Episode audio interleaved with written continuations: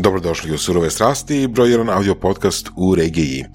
Dalibor Šumiga je svjetski stručnjak u području neuromarketinga, odnosno načina kako sa visokom tehnologijom izmjeriti i optimizirati percepciju kakav naš um ima prema određenim marketinškim porukama ili strategijama.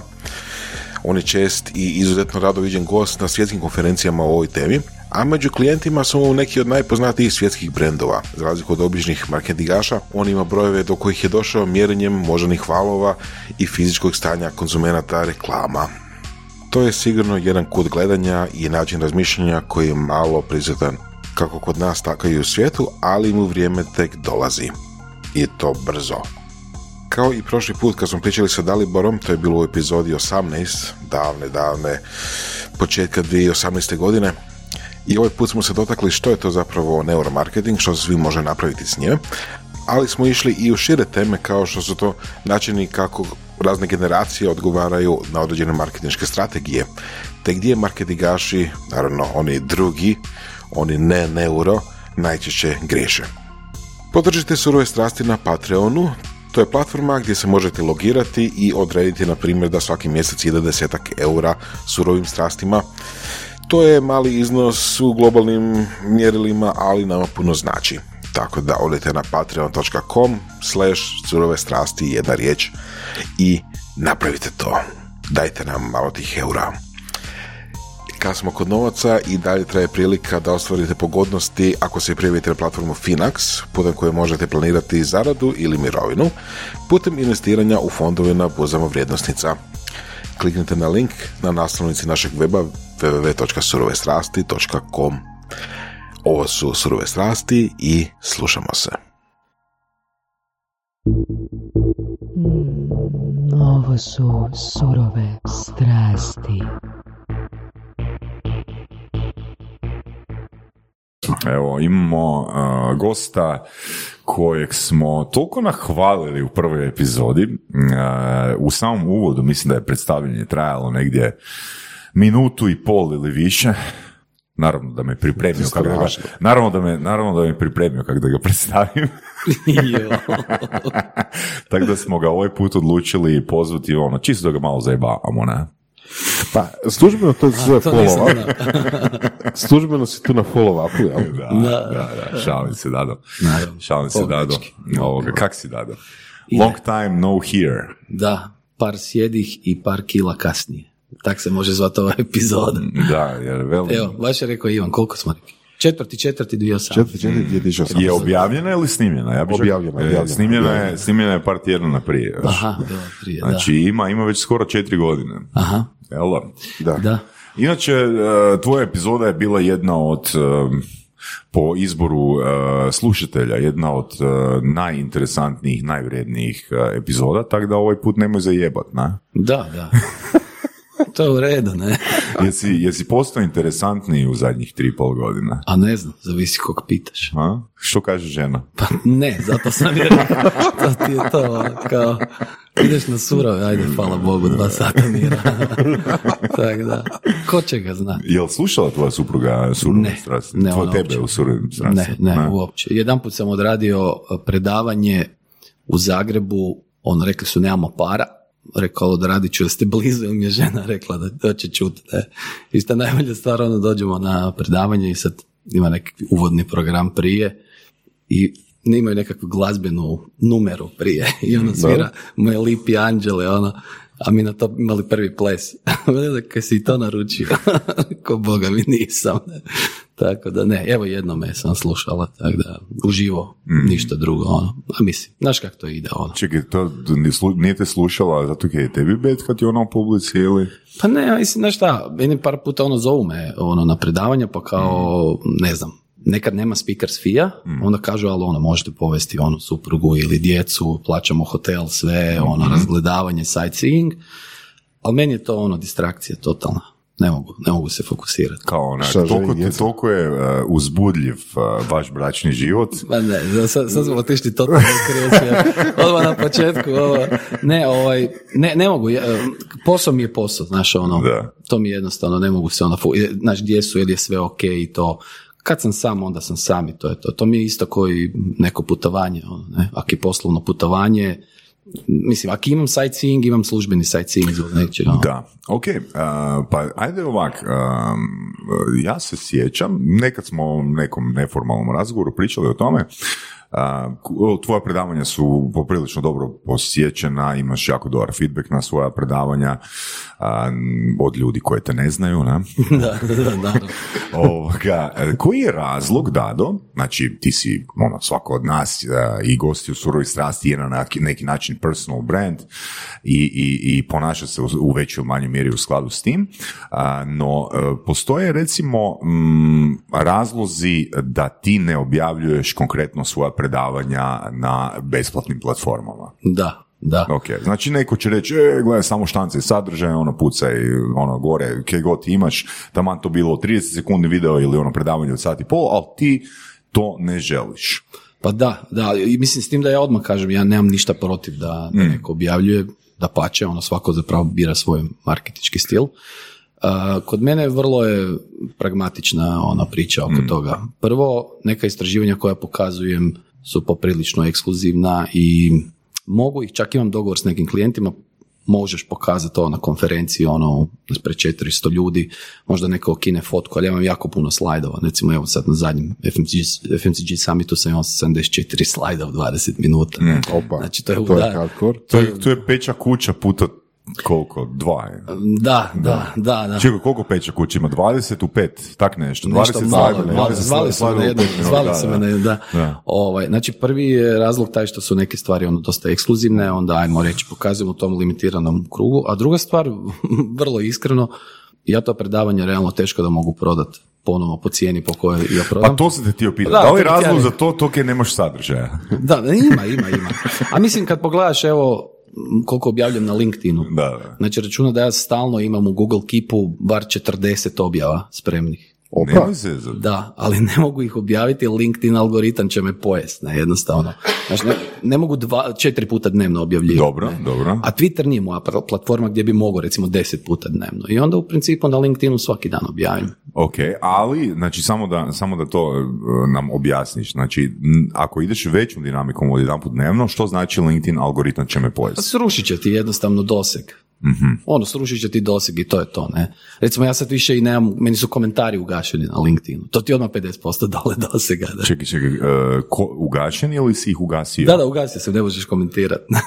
Tako da, ono, automatski ti je 50% manje riječi. Odmah, odmah si pao, ne. Ok, zašto si ugasio komentare? Pa radio sam eksperiment. Uh, Pustio sam dva ovaj, statusa koje su trebali ono, galvanizirati publiku na pogrešan način. Ne? Ja sam pripremao blog ne? i onda najlakše je bilo testirati na, velikom semplu. Ne? Želite za svoj brand privući mladu generaciju koja provodi vrijeme u virtualnim svjetovima? Equinox je platforma koja omogućuje kreiranje multimedijalnog, gamificiranog sadržaja kroz tehnologiju proširene stvarnosti. Stvarajmo virtualne svjetove zajedno. www.equinox.vision Jedan je bio vezano za ovog Ronalda, kad je ono Coca-Cola maknuo, pa sam kao, a gle, koji licemjer, ne. S time, ono, to nije nekakva retorika običajna moja tamo, ne. Ja uvijek volim podijeliti neke informacije i onda, ono, čak ni puno ne pametujem oko toga, nego kažem, evo, ovo je istraživanje, pokazalo ovo, sad sami zaključite je li to vama zanimljivo ili nije, ne.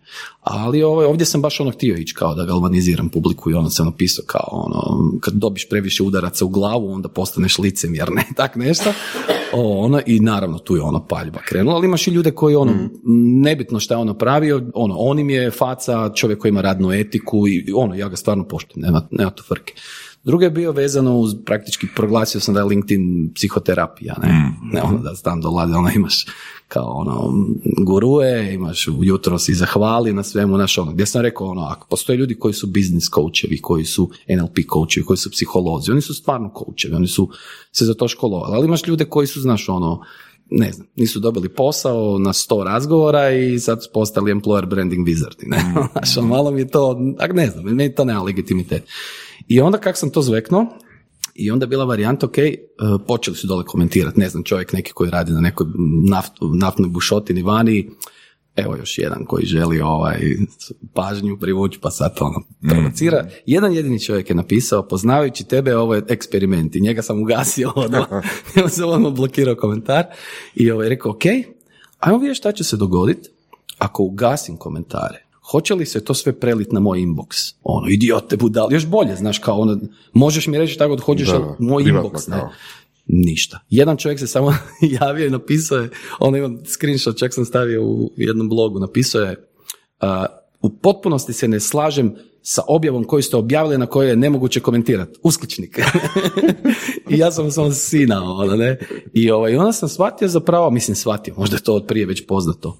Ako ljudima, ako ljudi nemaju platformu da te popljuju, ako nemaju publiku, onda nemaju potrebu da te popljuju. Ne? I onda sam rekao, ok, no šta, ostavit ću ovo. Mislio sam upaliti ponovo i mislim da sam čak i upalio i onda sam objavio nešto vezano za neuro i to mi se već dva ili tri puta dogodilo. Javi se neko, ja pokažem, ne znam, neki sken mozga. Znam da sam bio pokazivao za Coca-Colinu reklamu, kao kako ljudi reagiraju kad e, vide Coca-Colin kamion, onaj, ne, božićni, i ono vidiš ono, front, ta metrika, frontalna simetrija alfa, ono, podsvjesna motivacija skače u nebo, ne. I onak, vrlo simpatični dio, nisam smio cijelo istraživanje pokazati da je neko platio, tako da sam zatamnio cijelu ostatak reklame i ostavio sam samo taj dio, ne. Ali al nisam u principu, nisam promijenio kontekst, to je stvarno se dogodilo, ne? znači ja nisam sad isfrizirao rezultate. I javio se neki čovjek, ne znam ga stvarno, ono, nije mi čak ni kontakt, ono, ali bilo ono kako na public i on je kao rekao, "Em, ne znam, ne znam šta ste tu izmjerili, meni to izgleda glupo, sumnjivo, ovo, ono, i ja mu kažem, evo, mjerili smo frontalnu asimetriju, to vam znanstveni rad, ima preko 150 peer review da ono potvrde da je to stvarno fenomen koji se događa u mozgu. Pa ne znam ja, gdje ste to mjerili? Pa sad sam vam rekao, frontalna asimetrija, znači mjerili smo u čevnu mrežnju, ne? Rekao, mislim da je više problem da vi ne znate o čemu pričate, ne? I ja sam rekao, ok, čekaj, zašto ću svakom objašnjavati? Ja nisam realno community manager. To je moj LinkedIn profil, privatni profil. Ja dijelim znanje i ne dijelim nekakve citate, ono ne znam, nego sam ja pročitao znanstveni rad od 30 stranica, našao unutra četiri neka key pointa, upisao Google Keep i rekao sam, evo, kroz četiri dana ću podijeliti ove informacije. Ne? Evo, jutro sam podijelio baš taj imaš kao pseudo, kako to zovu, pseudo profound bullshit. I onda imaš rečenicu koja nešto ono, nekakva je sva onak ezoterična i u principu radili su testiranje gdje su pokazivali takve rečenice ljudima i rekli su ovo rekao Dalai Lama, ne? Da, da, I druga grupa ovo je rekla Kim Kardashian i naravno, kad je rekao Dalai Lama to je odmah inspirativno. Ja sad to mislim da ću podijeliti nešto kad si me sad navukao. Ja sam čak i u svojoj knjizi namjerno to izveo. Ne? Izmislio sam frazu i napisao sam Abraham Lincoln ili tak nešto. Znači, ali da, ali fora. ne. Uglavnom, ovoga, e, dosta zajeban, dosta si zajeban, Dado. E, Znači, tvoji statusi se, ako sam dobro razumio, sa svojim statusima ti se obraćaš ljudima koji imaju čevni režim. Kaj ovaj podcast nije ovo za takve, ne? Ja sam shvatio da su samo takvi kod vas u igri, ne? Da, to je izazov, imaš pravo. U današnje vrijeme je izazov. Ali znaš šta, ono, u principu, evo sad ti pandemija pokazala i u zadnje vrijeme dosta mi o tome kontempliramo i u firmi. Ti ne možeš ljudima objasniti objektivnu stvarnost. Možeš im samo promijeniti percepciju iste. I tu imaš tisuću primjera. Ne? Meni sad zadnje što sam ono simpatično vidio primjer je ovaj, Rory je, mislim to je davno Rory rekao u jednom od svojih ovaj, intervjua, ali, ali meni je sad zapravo ponovo za uho, iako sam ga čuo prije. E, Rolls Royce i Maserati ne idu više na autošove. Zašto? Zato jer oni su tamo ono ludilo, svi se fotkaju kod njih. Idu na boat show, idu na, na, na, Da, da, na da, sajmove gdje se prodaju avioni. Zašto? Ti kad cijeli dan gledaš brodove od 30-40 milijuna eura, avione od 30-40 milijuna eura, tebi je Rolls Royce impulzivna kupnja. Da, ne? da, da, Znači, da, samo je, promijeniš je, percepciju, je, ne, ona, i, je, i to je stvar, tako da ovaj, meni je sad to isto mantra oko svih kampanja koje radimo, čak razgovori s klijentima, ne, Aha.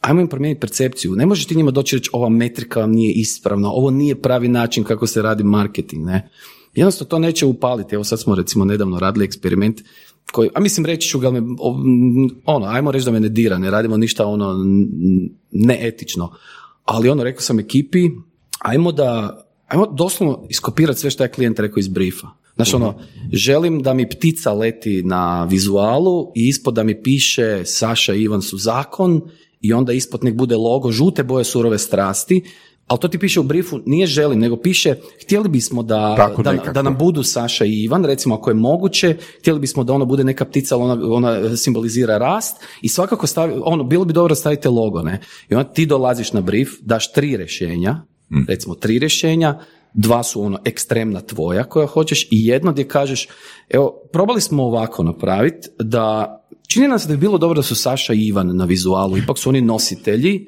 logo moramo imati, ali možda ih neko ne zna, pa smo stavili logo i gledali smo da bude neka simbolika. I ne, čini, mi se, čini nam se da je tu najbolje da bude ptica. Ne? I onda ti klijent kaže, mi smo stvarno imali slučaj da smo klijentu iskopirali iz njegovog brifa doslovno, čak smo u, u, u sloganu smo samo promijenili jednu riječ i klijent se javio nas je vrhunski. Ovo je vrhunski. I tad sam rekao svakom klijentu obavezno doslovno copy-paste njegove ideje i još dvije naše. E, pa ovo je, ovo je, ovo je vrijedno ono, zlata čuti. Mislim, ti si obično naj, jedan od naj, kako bi rekao, naj, konkretnijih a, blog autora i, i LinkedIn autora i goste koje imamo. Ali ovakav nekakav ono, life hack je fakat ono super. Pa mislim, ono, life hack, eh, najbolji life hack je zapravo common sense.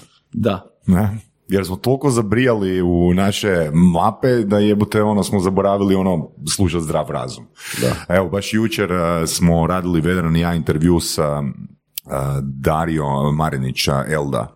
Eh, To je čovjek koji je ono doslovno, samo kratko, čovjek koji je doslovno, ono, skoro svaki projekt koji je, koji je napravio mu je bio uspješan, ima 62-3 godine, ali je našpano svoju mapu da svijet vidi kroz svoje osobne probleme.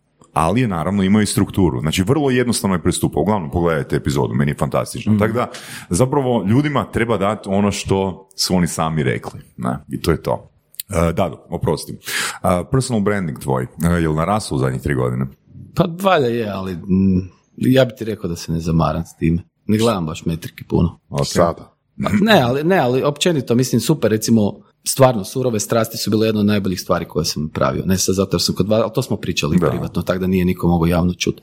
Stvarno, meni se, evo, danas smo poslali ponudu klijentu koji mi se javio pred, ne znam, tri tjedna i rekao, čovječe, ne mogu vjerovati šta ti radiš, ni da si nam toliko blizu, uh, ono, taj dođi kod nas, doslovno na Whatsapp i sam se potpisao, ja sam taj, taj vam tu i tu firmu, ne. Baš tražio ovaj, ajmo reći, još nemamo službeni naziv, to se zove behavioralni consulting, mi u principu radimo sa promjene poslovnih procesa, ali na temelju behavioralne znanosti. I ovaj, i ono, nađemo se, ja ga pitam, ono, ono, kako si čuo uopće za mene, mislim, ne znam, ono, šta si me na LinkedInu pratio, da ne slušao sam ovaj podcast, surove strasti. Kao ta epizoda mi je bila zakon, kao, ono, i mislim, to je, ono, je stvarno je bila dobra priča. Ja ne planiram šta ću objaviti, mislim da je to dobro. Znaš, ono, ja nekad objavim stvari koje su ljudima totalni fail. Ono, vi- vidim, je, ono, ja vidim jednostavno da ljudi, ono, baš me briga, preteško mi je, znaš, ono, ali ne, ne trudim se ono mijenjati, ne znam, možda bi trebao tu i tamo neki clickbait, treba bi napisati neke emotivno, znaš, ono, ponosan sam na sebe, na svoj tim, na svoju obitelj, na, ne znam, tralala, ono, znaš, da malo emocije neke, ono, ali ne, ono, ne, ne želim biti ni onaj Price, niti Oleg Višnopolski, naš, ne treba mi, ono, Tko želiš biti? pa šta, misliš od poznatih osoba? Pa ne, nego ono, možeš čak opisat. Pa ne, ma mislim, znaš šta, nedavno sam imao razgovor sa klijentima koji, iz Amerike, pa onda su rekli, ili, znaš šta, ja možda da ti baš nisi ambiciozan, ne? I tada kad sam rekao kolegama u firmi, svi su vrištali od smijeha, ja spam tipa četiri sata, radim na četiri vremenske zone, pročitam dnevno, ne znam, četiri istraživanja, ne izlazim nigdje, ne pijem, ne pušim, znaš, ono, ne družim se skoro s nikim izvan posla, praktički, ne, ono, obitelj, ajde to što, i onda, znaš, ono, kad ti neko kaže da nisi ambiciozan, misliš, ono, koragu, ono, kužiš. Da, ali mislim da to ima baš to, je- to je baš pitanje kulturoloških razlika. Mislim da ono, u Americi kad kažeš ono, ambiciozan, to znači da imaš plan kako ono, osvojiti svijet, napraviti firmu od 10 milijardi dolara u godinu dana i onda se zoveš ambiciozan. Je, oni tak gledaju. Mislim, mene pitaju ono, a mislim, to smo i mi, ja mislim, pričali privatno. Ono, to znaju ljudi koji su sa mnom razgovarali o firmi. Ono, svaki put kad me pitaju kak je, ja kažem, kad bi bilo ovako za uvijek bilo bi super. I to govorim svake godine, a svake godine rastemo. Ne? Recimo nama je 2020, ono kad kažu, neko majka, neko mačiha, poslovno, privatno mi je bila užasna godina, e, poslovno mi je bila najbolja godina ikad. Ne? Ali godinu prije gdje smo imali četiri puta manje recimo profita, sam ja isto rekao, ako ovako ostane za uvijek, super. Znaš, ono, sad opet za 2020. kažemo, ako ostane za... Super. Ove godine, znači, završavamo godinu, ja kažem, ako stignemo prošlogodišnjem, super. Znaš, ono. I tu, recimo, nekima to nije dovoljno ambiciozno, ne, ali opet, naš, to je moj trade-off, gdje si ja biram. Ja, ja ne želim žrtvovati svoje zdravlje po svaku cijenu. ne želim žrtvovati zdravlje svojih zaposlenika po svaku cijenu. Kažem, mi ne moramo dobiti svaki posao po svaku cijenu. Ne? Ono, meni je recimo i kolegica koja znači, je CEO i praktički vodi operativno Promo Sapiens, ja kažem, evo ti moj jedini KPI, zapravo imam dva KPI-a, probaj da niko ne zna ko sam ja, to bi bilo fenomenalno, i drugi KPI, nek ti svi klijenti ostanu. Ne moraju dizati budžete, samo nek ostanu. I to je meni dovoljno. A, to što si rekao, da imaš CEO, a ti više nisi CEO.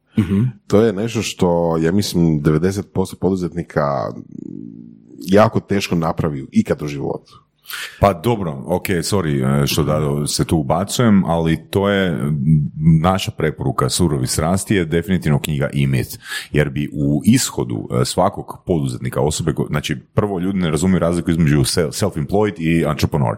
A, Znači u ishodu svakog poduzetnika bi trebalo biti da ne znaju ko je on. Ne? Znači, da, odnosno da, da, da, se da, da, sustav da. od početka postavi da, Ali zato ti kažem, znači imamo gro primjera ljudi Da. koji su od, ono, od, od nekih ono 30 do groba vodili neku firmu, jeli, vodili se koliko toliko dobro i onda recimo nisu imali nasljednika, firma propadne ili se nešto dogodi ili ne znam, nasljednik ne želi voditi tu firmu, ne želi reći što je stari radio, nešto se dogodi.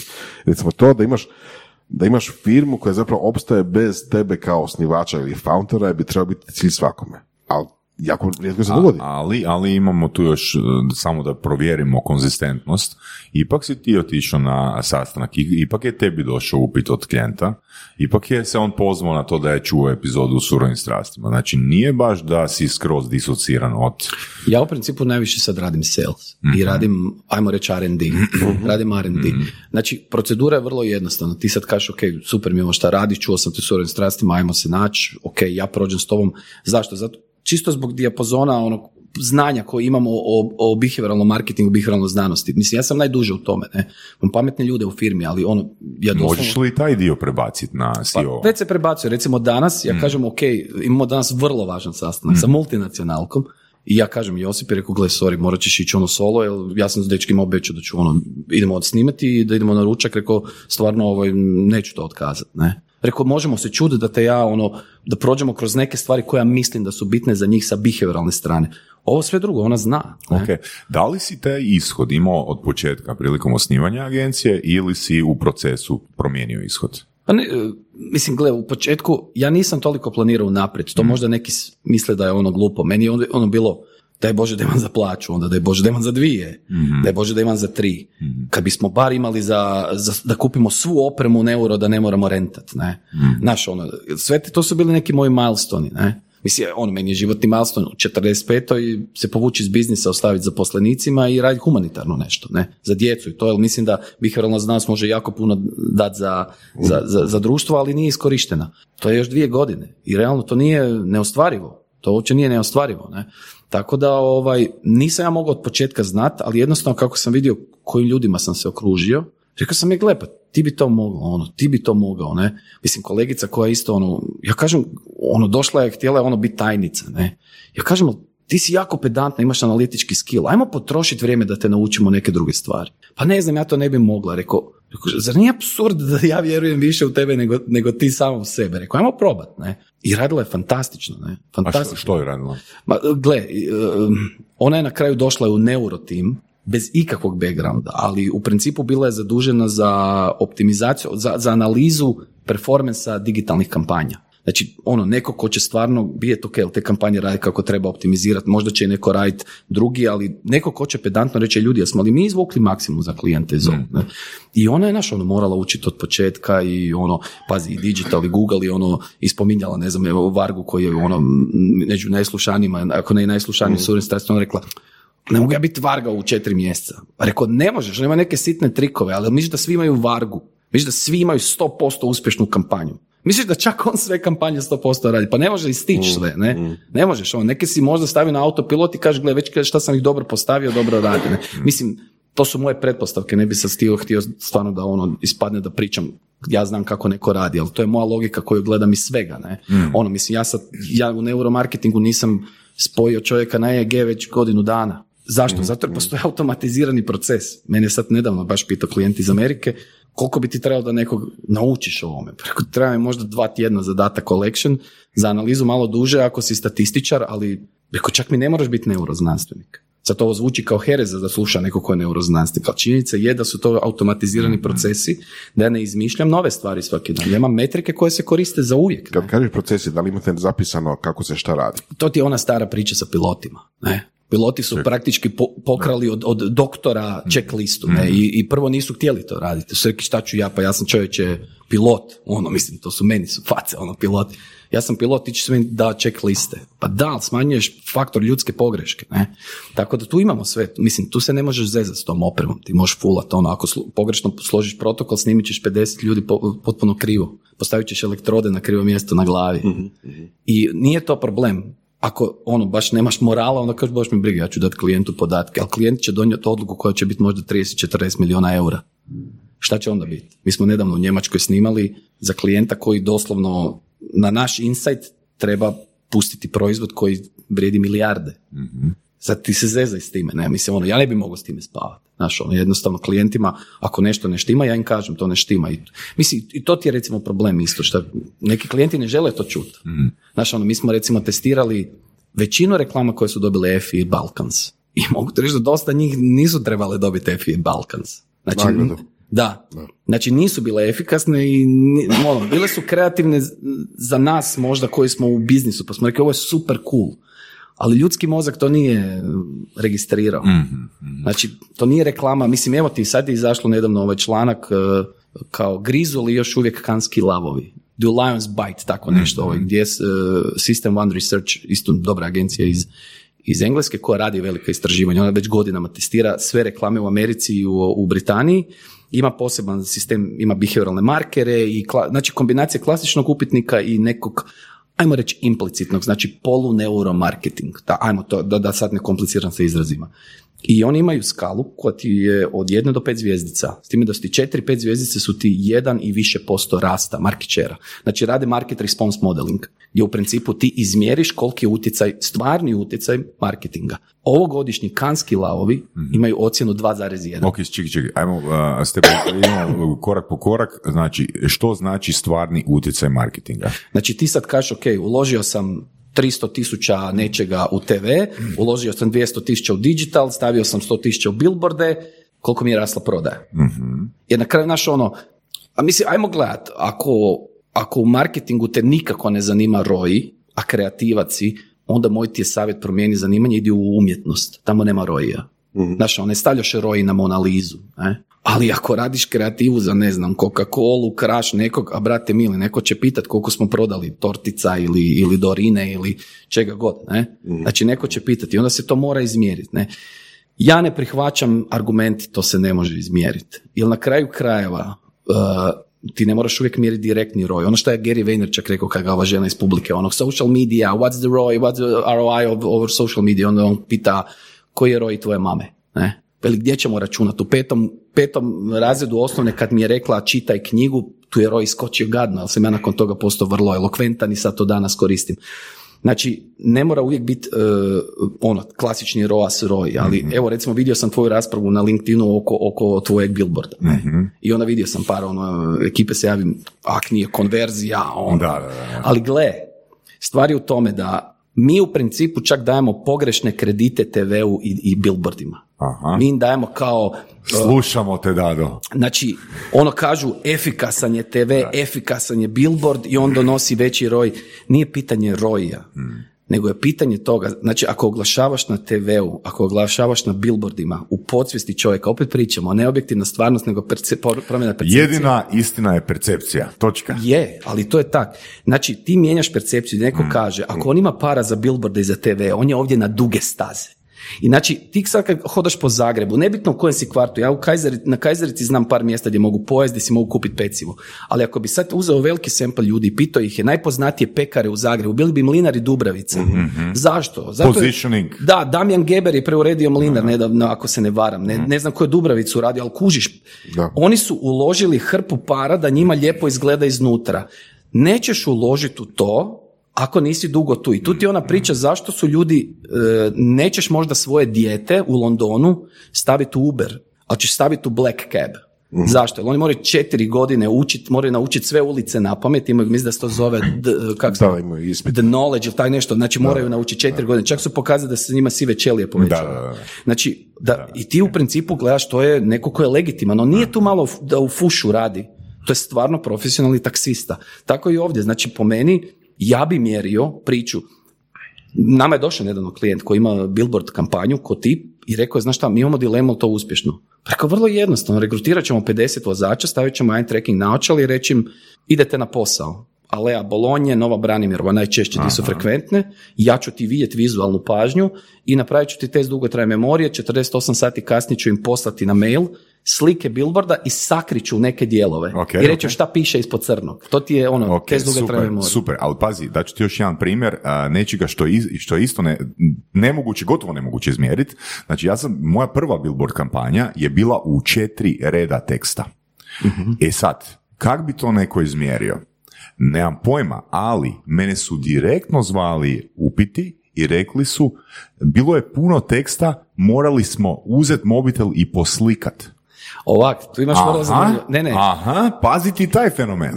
e, možeš, mo- možeš. Znači, doslovno su, doslovno smo iz offline kampanje napravili digitalnu kampanju. Možeš, možeš ovo izmjeriti. Vrlo jednostavno. Ti kad si radio ili kolege koji su radili e, tu kreativu, oni su imali neke asocijacije u glavi. Mi to zovemo sveti gral marketinga, asocijativna semantička mreža. Znači ti si tamo imao, ne znam, zabi gol i Tako ta je, tako e, je, da. I pazi, ja mogu doslovno reći, ok, ajmo uzeti te ključne riječi i sliku Saše Tenodija ili e, sliku stranice sastanci.com i idemo mjeriti implicitnu reakciju na te riječi. Jel znači, znači jel ti je kongruentno u mozgu? Jel ti kad vidiš te riječi ili tu izjavu, ili ju povezuješ u Sašu Tenodija? E, to izmjerimo prije. Onda kažemo sad pusti billboarde van, pustiš billboarde, onda uzmemo novi sample ljudi i onda ponovno mjerimo implicitno i gledamo koliko se dogodio pomak. Jer ono što u marketingu, buzzword je brand awareness. Ja na sastancima isto klijentima kažem, koji brand awareness? I tu se svi zbune, kao kako misliš koji brand awareness? Pa ne postoji ih više, postoje, postoje dva. Znači, može biti brand awareness koji se zove ad recall, sjećaš, do sjećanja reklame, sjećaš li se reklame. I može biti brand lift. Jel nakon što si vidio moju reklamu si počeo pozitivnije misliti o mojem brendu? Znači, to je, e, tu, brand awareness je preširok pojam. Ovo se sve može mjeriti. Znači, influencer marketinga mi neko kaže da se ne može mjeriti.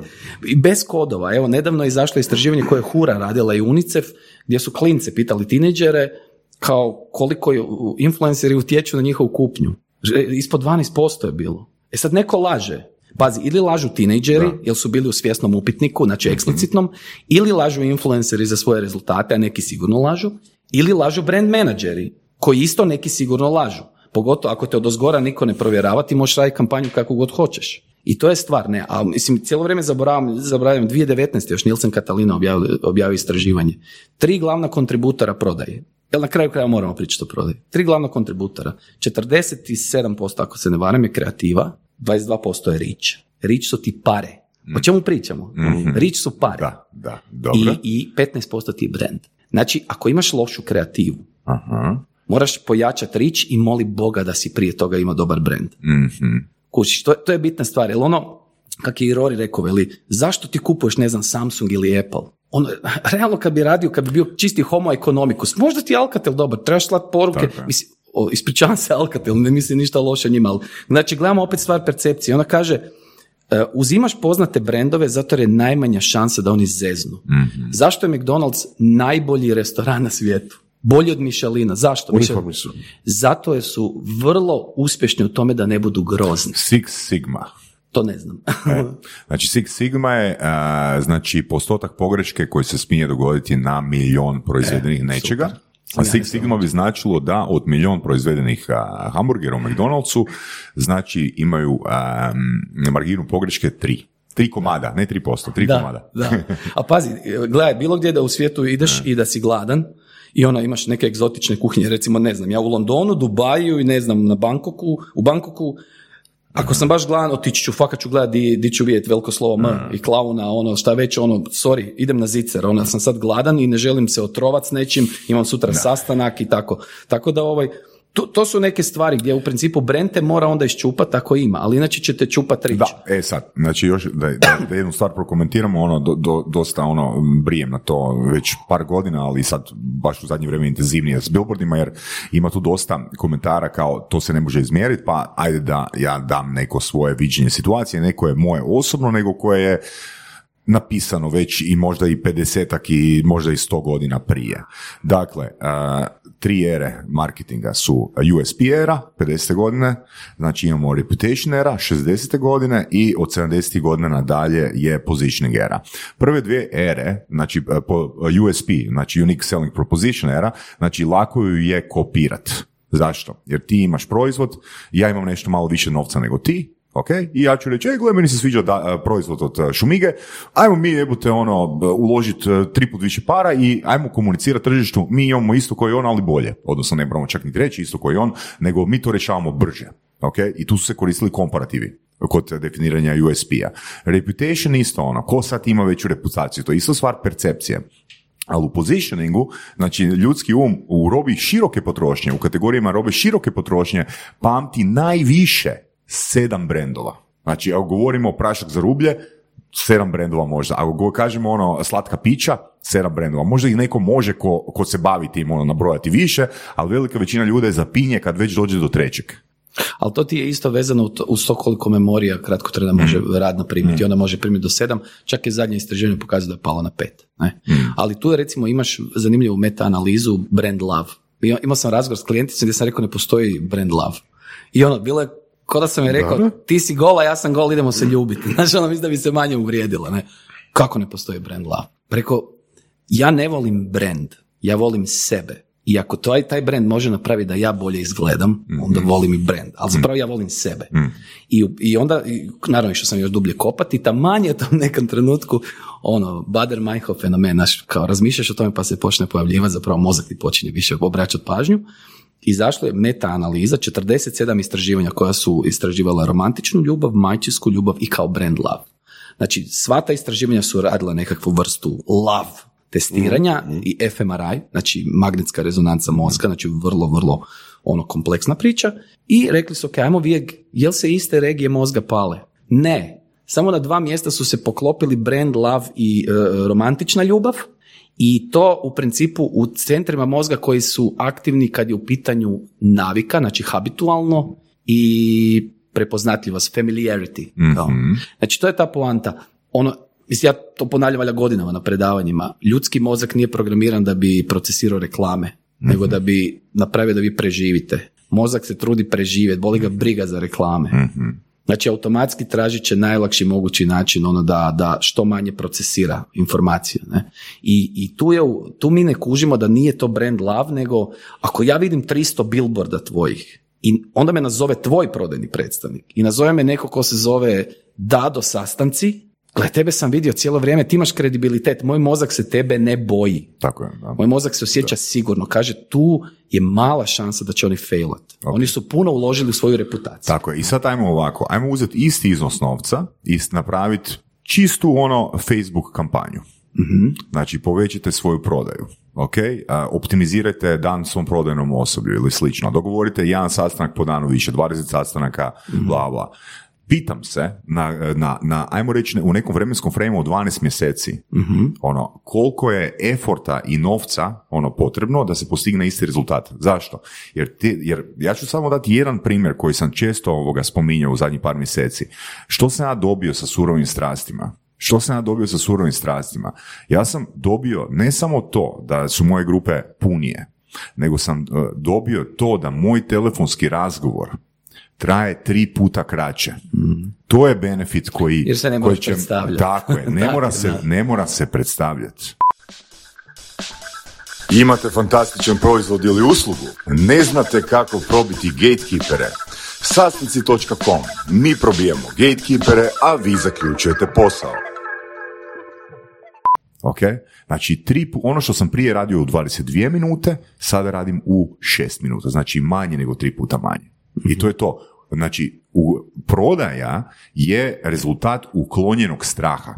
Ja bih rekao strah prije nego zadobiveno povjerenje.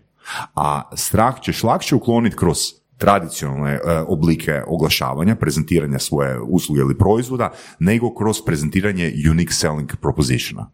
Da, mislim, sve zavisi koja je frekvencija u pitanju, Da. koliko dugo ide Da, da, da. cijela priča. Ako je konzistentno. I jedno i drugo Da. je konzistentno. To da, to kad se uspoređuje. Ali ono što, ono što je bitno, mislim, sve se zapravo opet svodi na ljudsku motivaciju, ljudsku percepciju, ali malo se o tome u marketingu priča, još uvijek. Znači, ono, kad smo mi zadnji put bili, ono, ja mislim da sam čak tamo rekao, ne postoji konferencija koja ne pozove nekog behavioristu ili neuromarketingaža da bude keynote speaker. Ono, i dan danas je još uvijek to slučaj. I ono, mene dan danas zovu i fakulteti i sve ono, ali još uvijek to je super cool čut, ali vratimo se na radno mjesto, ne da nam se ili previše za procesirati. Ono meni uvijek kad kažu imat ćemo Q&A poslije vašeg predanja, rekao nemojte. Zašto? Šta vas je strah pitanja? Rekao ne, neće biti pitanja. Ljudima je bed postaviti pitanje, ovo je kompleksna tema. I u principu tu jedino koju ti moraš proći barijeru da kaže ja sam brand manager, ja ovo ne moram znati. Ja trebam konzultanta u agenciji, bilo gdje je privatno konzultanta, nek se on time bavi umjesto mene. I ne mogu ja sad zapamtiti sve kognitivne pristranosti. Ne? I tu je u principu, imaš, kad gledaš privatnu osobu i u biznisu, privatno najjača pokretačka snaga tvog ponašanja je e, strah od e, propuštene prilike, kao regret, ne? A u biznisu strah od krivnje, da te okrive. Znači zato ono u 80-ima bila ona popularna rečenica, niko nije dobio otkaz jer je kupio IBM. Mhm, mhm, mhm. Da. Znači to je to. Ti sada imaš tajnicu Da, i kažeš ok, idem, da, da. idem, idem u London. Jer ta rečenica otklanja strah. Da. Automatski otklanja Ne, nego, ne, nego neko dođe i kaže, koji ti je vrag, ono, zašto, si- zašto si kupio Linux ili nešto? E, Ali zašto si kupio IBM, krepo nam je. On kaže, pa svi drugi ga kupuju. Tako. Imaš recimo statistiku, super, sportska analogija. U sportu samo 11% golmana kod penala ostaje na sredini. Samo 11%. Znači, ovo je točna brojka, znam i napamet. Da. Ovaj, Znači, samo Zanimljivo. 11% golmana ostaje na sredini. Unatoč tome, bez obzira jel ti tim u prednosti, jel je neriješeno, jel gubiš, većina, ne znam, da se kreće između 60 i 80% izvođača penala gađa kuteve. Aha. Ali u principu da gađaš sredinu, najveća je šansa da ćeš dati gol. Ali, ako pogodiš u čošak i fulaš, ajmo reći, golman obrani, to neće biti tvoj spektakularni promašaj, nego njegova spektakularna obrana. Ali ako si na sredini i on je ostao i staje, kaže, pa koji si ti kreten? Pa Da, kod u da. njega budalo jedna, ne? Da, da, da. E, to je problem. Mi u principu volimo taj status quo i jednostavno niko te neće okriviti. Evo, stavio sam nedavno na LinkedIn zašto sve reklame u farma biznisu imaju plavog čovjeka. Onu siluetu plavu i onda imaš negdje svijetli crveno i onda se popije neka tabletica, one OTC proizvodi i onda on procvjeta i, i onda na kraju pitate ljekar nekada da, da, da. Ja sam praktički na svakom sastanku gdje sam bio u, u farma kompaniji s, s kojima radimo i sad, Da. pitao zašto opet imate plavog čovjeka? I niko mi ne odgovori, samo se smiju. Ono, ispada da, e, ispada da sam ja htio biti duhovit, ne? Ali ja iskreno pitam, zašto imate, postoji li empirijski dokaz da trebamo i dalje ići tako? Jel rekao, sad imamo deset reklama u reklamnom bloku i svi imaju ali to je sad već navika, to je sad već ono očekivanje. Ako Odgovor je na pitanje je. Odgovor na pitanje koji? Pa to, znači, Ne znam, status nema. quo. Da, ne, ne, on, niko me neće optužiti. Neko će, što je stavio sivog e, plavog čovjeka? Pa svi su ga stavili. Znači, Pa da, doslovno navika. to. To je znači, to. ono, strah od toga da ne zajebem. Da, da, ali u principu ti nemaš ono, kak i veli poslovica, veli, brod je najsigurniji u luci, ali brod nije napravljen za to. Ti moraš izaći van, ne? Tako i tu, ne možeš u komfort zoni jednostavno napredovati. Dakle, ako to znamo, znači, da li onda marketing treba biti usmjeren na luku? Na luku? Ne. Čekaj, čekaj, čekaj. Na luku, misliš na luku čovjeka ili na luku kao harbor? Na engleski? harbor.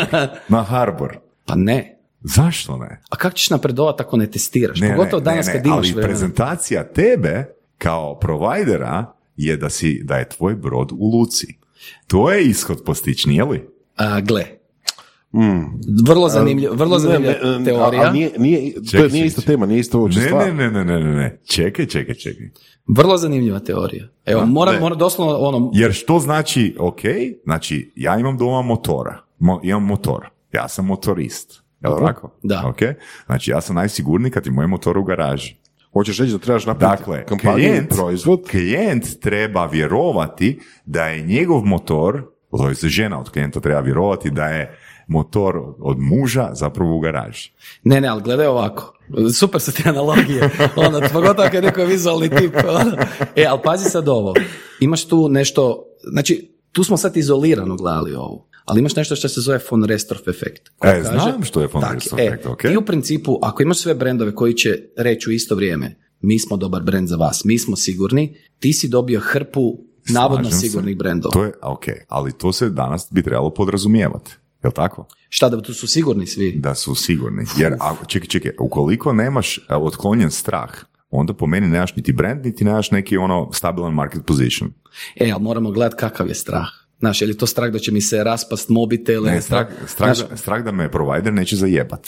a pazi, tu ti je... To Jer, aj, ajmo ovak, jesu li A1 i uh, HT brendovi? Jesu, da. Ok. Aha. A da li su pouzdani?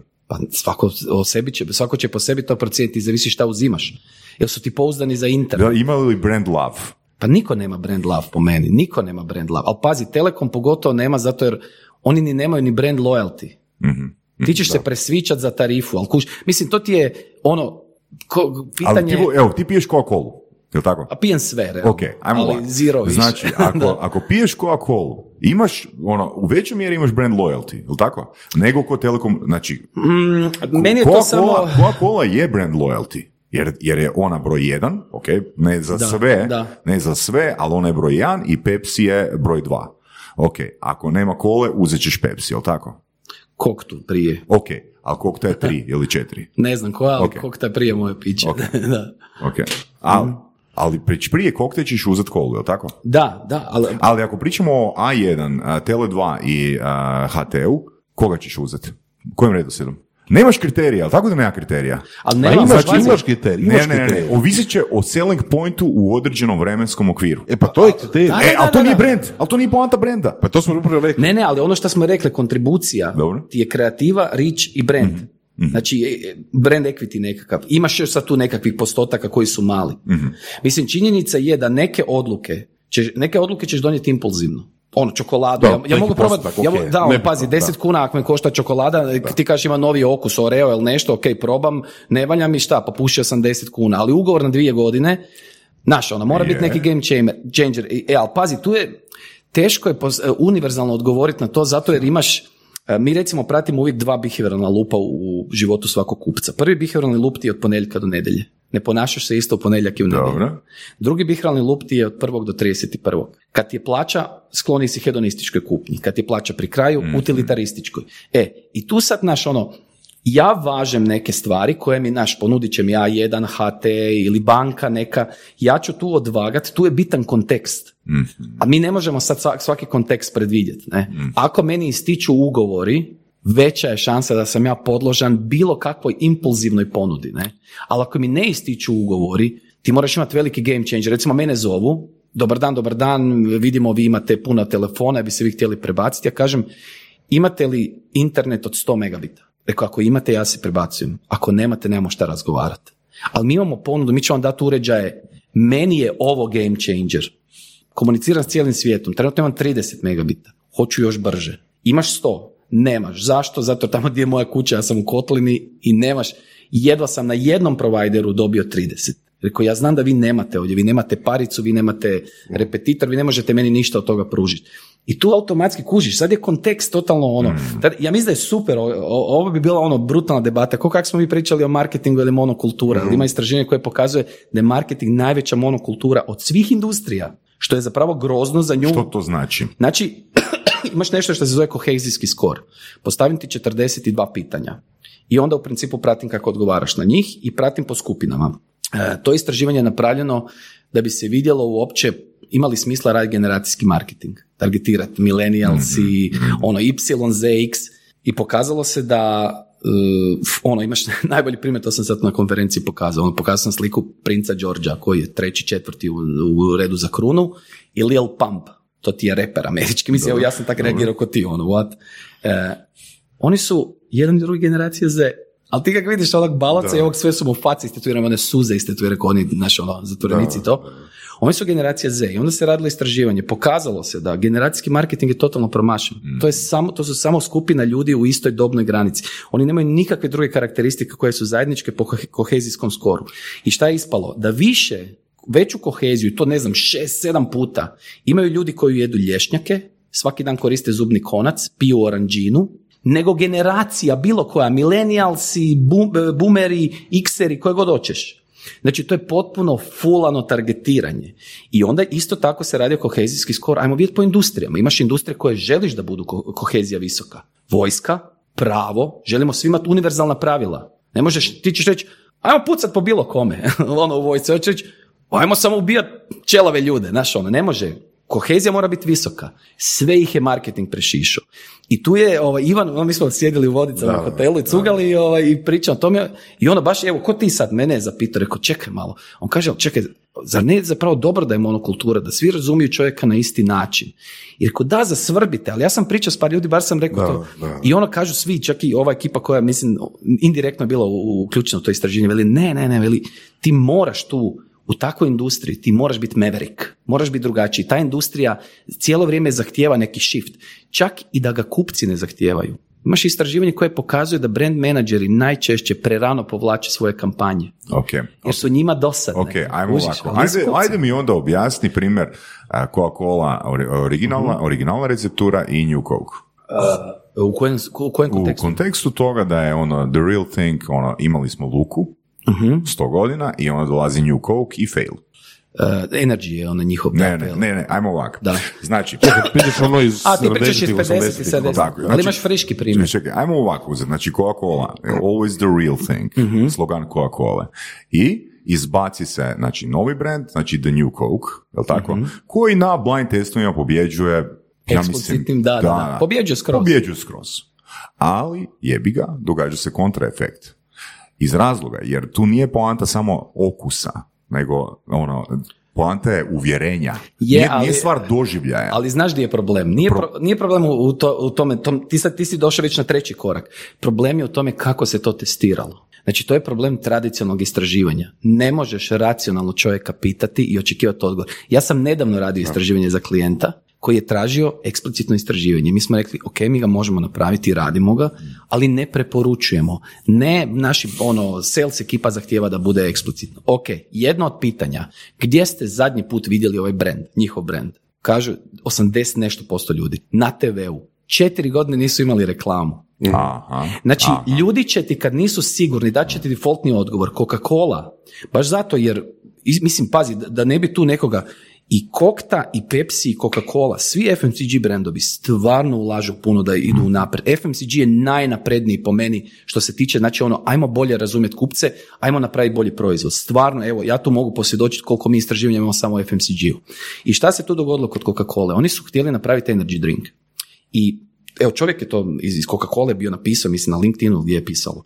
Veli, ljudi su rekli želimo imati energetsko piće koje će imati okus kao Coca-Cola, kao naša dobra provjerena Coca-Cola. Oni su to napravili i prodaja nije išla i ukinuli su ga. I onda s druge strane pogledaš, kad je došao Red Bull, oni su radili istraživanje gdje im je baš radila agencija koja se isključivo bavi istraživanjima, znači senzori testing, znači e, baš za to kategorije zove carbonated drinks.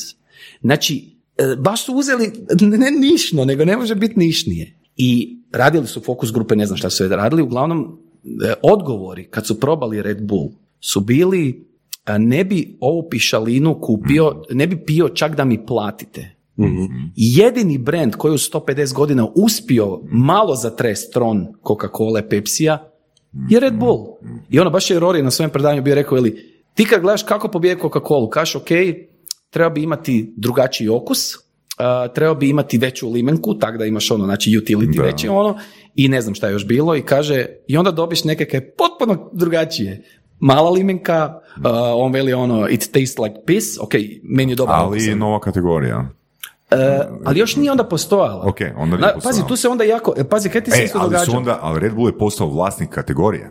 Je, ali su došli onda i drugi igrači i šta ti se događa? Tu, a, znaš šta ti se Da, događa? da, da, znam. A, znaš šta se događa? Imaš, e, tu je recimo Samo super- sjedaju na drugo, treće, četvrto, peto mjesto. E, ali pazi, mor- ti moraš znati u tom trenutku kad radiš strategiju, jel hoćeš ukrasti nekome publiku ili ćeš zapravo ti sa svojim marketingom proširiti, e, samo dignut market share ovome gore.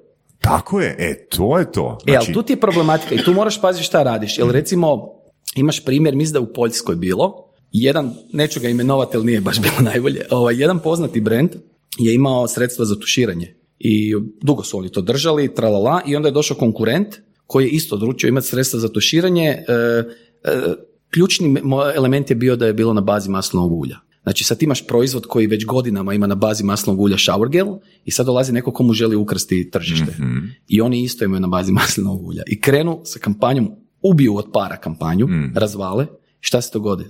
Dignu market share Tako je, ali to, je- to je, to je uh, pozicioninga. Jer ti zapravo, ako imaš poziciju jedan ili dva, a kad ti ulazi 11. igrač, on pomaže jedan ili dva. Znači tebi, ako, se, ako oni žele igrati po tvojim pravilima, tvoji konkurenti, onda tebi kao market lideru ili, ili firmi koja je pozicija dva, tebi paše da imaš 1500 konkurenata.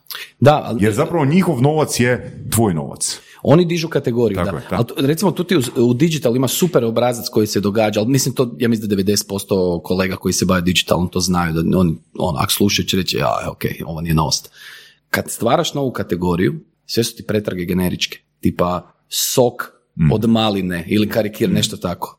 Kad stvoriš brand, više niko ne pretražuje sok od maline, nego baš sok koji je tako. Znači, tako, ono, nećeš pretraživati, ne znam, gazirani sok smeđe boje više. Sad pretražuje Coca-Cola, Coke, Pepsi. Da, tako je, tako je. da, E, da, I to je, to, je, to je priča gdje imaš snagu brenda.